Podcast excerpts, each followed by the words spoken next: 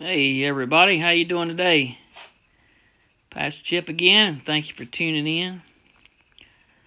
I'll be glad when warmer days come so I can be back on the porch outside doing this. But today got an interesting topic, and y'all heard it before. What goes around, comes around. You know, I was sitting in church Sunday, and the preacher was talking about something, and people in the world, and I thought about the users that I know and I have been involved with, or so to speak, and you know, I thought about the people that, you know, the people that constantly, they only interact with you when they want something. They only offer things to you when they can't get nobody else to do it, or they take from you and justify the things that they do in their own mind as legitimate, when all along a normal person knows that it's wrong. I was talking to a lady today, and she made the comment that dealing with people and families that wrong one another, that they justify things in their mind that a rational person knows is wrong, but an irrational person just doesn't get it. And even if you, no matter how you try to talk and tell them, the irrational person doesn't understand, or they never understand. They won't concede that they've done anything wrong. And I know most of you out there have experience this, and it's usually at the hands of family. And for some reason, it's because, I don't know why, but family thinks that they have a right to do you wrong more than somebody else. It's almost like they think you're property instead of family. You know, your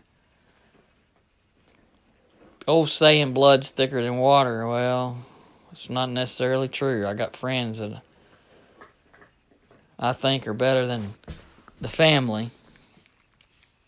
But, you know, it's just odd. I don't know why these things came up on my mind Sunday and today in conversation, but I guess needed to be talked about. So I did a little online searching and trying to figure it out biblically, because it doesn't necessarily say if your brother or your sister or whatever wrongs you. But it does say that if you wrong a mother and father, you're lower than low.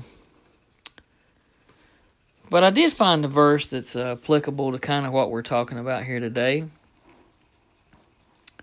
What goes around, comes around. That's the summation of the verse in layman's terms. But if we look at Luke 6:38, it says, "Give, and it will be given to you. Good measure, pressed down, shaken together and running over will be put into your bosom. For with the same measure that you use, it will be measured back to you." So, I got to thinking about it. Most people think of that, read that, and think of that as, what we're doing and how good we're doing. But doesn't mean that necessarily, does it? You read the verses, they can mean different things. So if you're a tightwad and a penny pincher and you cheating somebody, you cheating your brothers and your sisters out of inheritance, or you cheating your neighbor out of whatever's his, and you have it in your ability to give to somebody what is needed. You have a, I think about it in relationship to where I live. You're in an office and you have the position to help somebody in their ministry, and you don't because you don't like them.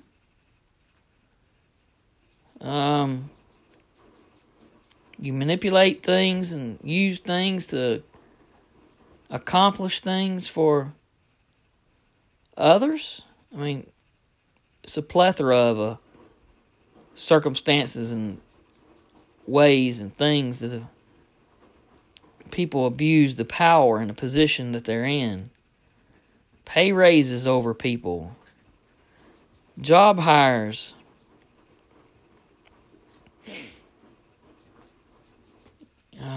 Treating children in school. Teachers or students treating each other or somebody else's good or bad. Give and it will be given to you. Good measure. And a good measure is like, if you pour it in a measuring thing and just haphazardly pour it and pass it off, that's a measure. But if you give a good measure, and then it says, pressed down or shaken together and running over will be put into your bosom. That's saying that if you have the ability to do good to somebody, and you just do the minimum, and you don't do any more than that, and you're kind of resentful in the way you do it, well, it's going to be handled back to you that way. But if you have the ability to help somebody and you go the extra way, you call them and tell them that this is going to happen, or you'll pick them up and take them to the place, aid them, give them an edge, the same will be used on you. How many of you do that? How many of you deal with your family, your loved ones, in that manner? Where you just do the minimum, like they say. Do you just do the minimum? You got an employer, and he asks you to dig that footing. Do you just barely do what is needed, or do you go the extra measure and dig it out and make sure the corners are cleaned out and shovel it out and it's nice and pretty and ready for the concrete? Or do you just, it's off a couple inches in this valley, or, that corner over there ain't totally cleaned out. And then he comes in and he has to clean up after you. Or the same with somebody who works on a car. Do you work on somebody's car, and while you're up underneath there, you say, wow, that piece out there is rusted out or rotted or bolts loose. But that's not what they wanted me to do, so I'm not going to worry about that. Or you know that the young woman coming in there in her car, needing a tire, and doesn't have the money to feed the kid and pay her bills, but you tell her, because you get paid commission, that she's going to need new brake pads, when you know good and well her brake pads, there's nothing wrong with them. Are you that kind of person? Is that the kind of life that you live?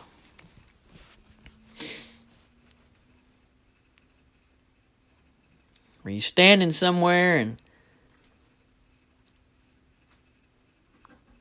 you see somebody paying for something and you see them short on change and they're digging and you got an extra dollar in your pocket and you just stand there?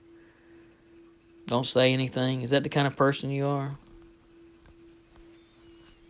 Because, you know, I said when it goes around, comes around, that's what it's meaning. Give and it will be given you. And you're tight with people like that. How do you know one day something ain't going to happen to your nice new car? Or, hey, you've been cheating people your whole life, and then all of a sudden you get sick and you're in the hospital. And you're laying there going, man, I ain't going to pay for these medical bills. I don't know how I'm going to get it. And that doctor comes along and he looks at you and he says, oh, man, I remember that guy. He's the one that screwed me over on those brakes on my car that I didn't need. Man, I had the ability to write off some of his medical bills, and he don't know it. Well, I'm not going to do it now.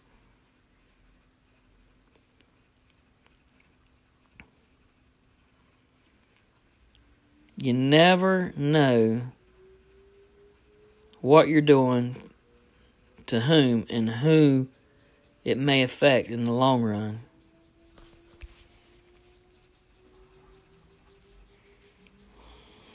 You know, that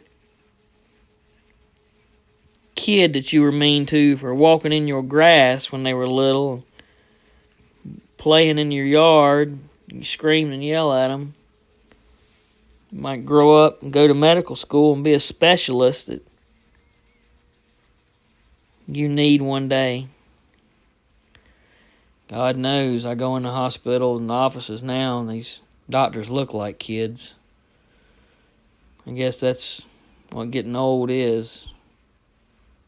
I know they went to medical school 8 years or more and interned and whatever, but man, did I look that young when I was their age? I wonder. I guess I did. Oh, what goes around comes around, people. What goes around comes around.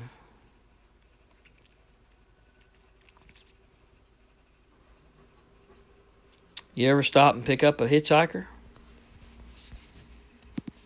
You ever give somebody money at a stoplight?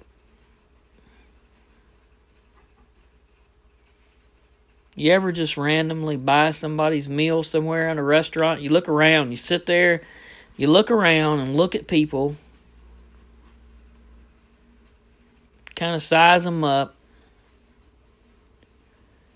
and then tell your waitress, you know, I want to grab so-and-so's meal over there. Don't tell nobody. Just add it to mine. You ever do that? Or do you sit there and think and go, I'm not going to do that today. They don't look like they need anything. Well, I'm here to tell you, if God laid it on your heart, there's probably a reason he did that. And you might want to think about following through.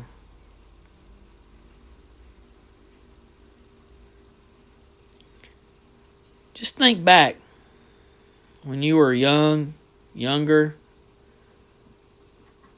when you were starting out in college or out of high school or young with your children and trying to work a job, pay bills and make ends meet. What would you have done if somebody gave you a an extra 20 on a tip when you were trying to pay the electric bill or something, trying to work your way through college. Sure, everybody's got a parent, but that doesn't mean everybody's parent has money or that they care about their kids or they're helping them out.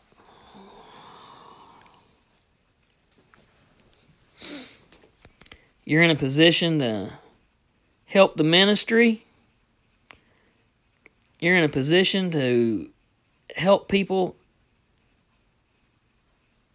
in the community to do things with the ministry, but you've made yourself the judge and juror, deciding on who you think is deserving and who's not deserving, and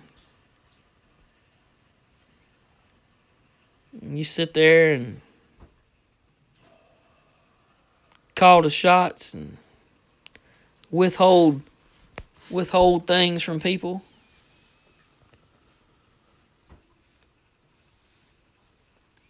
I just wonder what's going to happen when people go to heaven and have to answer God. He says, "Hey, how you doing? Thanks for joining us. Glad you made it up.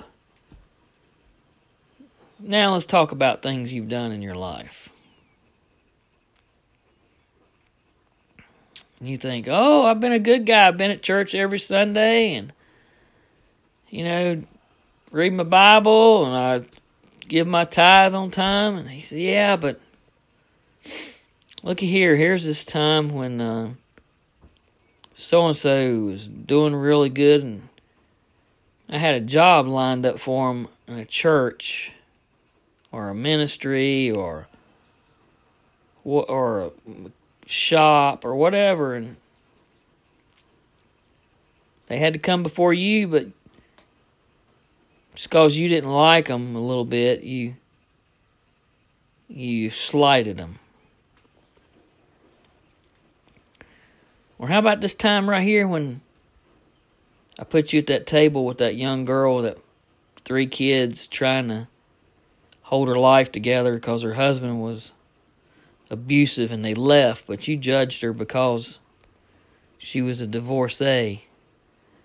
And I wanted you to give her an extra tip and invited her to church. And all you did was say, 'I'll pray for you,' and you left the restaurant." That's people, is what's going around, coming around.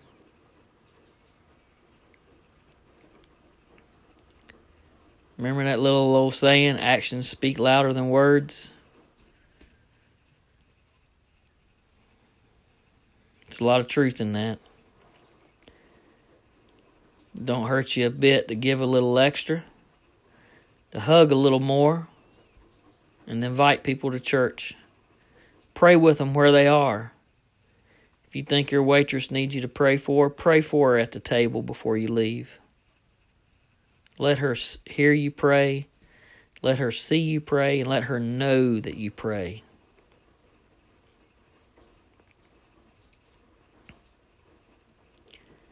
And if you're one of the self-righteous people that think you're doing better and that you know better than what God wants, and you're withholding from people and you're cheating people, you better realign your way of thinking.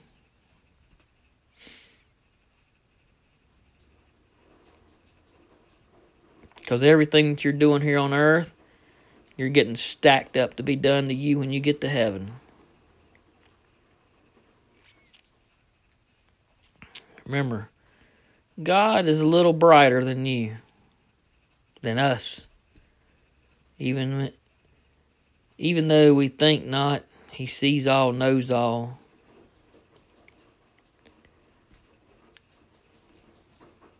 I know I stumble every day. I just try not to hit the ground.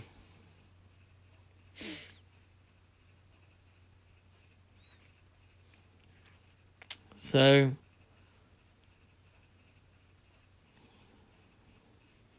if you're one of those difficult people, try not to be difficult this week. Try to think about somebody else. Try to put somebody else first this week. And then you can rinse and repeat next week. and see how much easier it gets and see how much happier you are in life. Because I'm telling you, you will be happier. Try being the Good Samaritan to somebody you meet this week. And this is Pastor Chip. Thank you. Thank you for tuning in and listening, and God bless.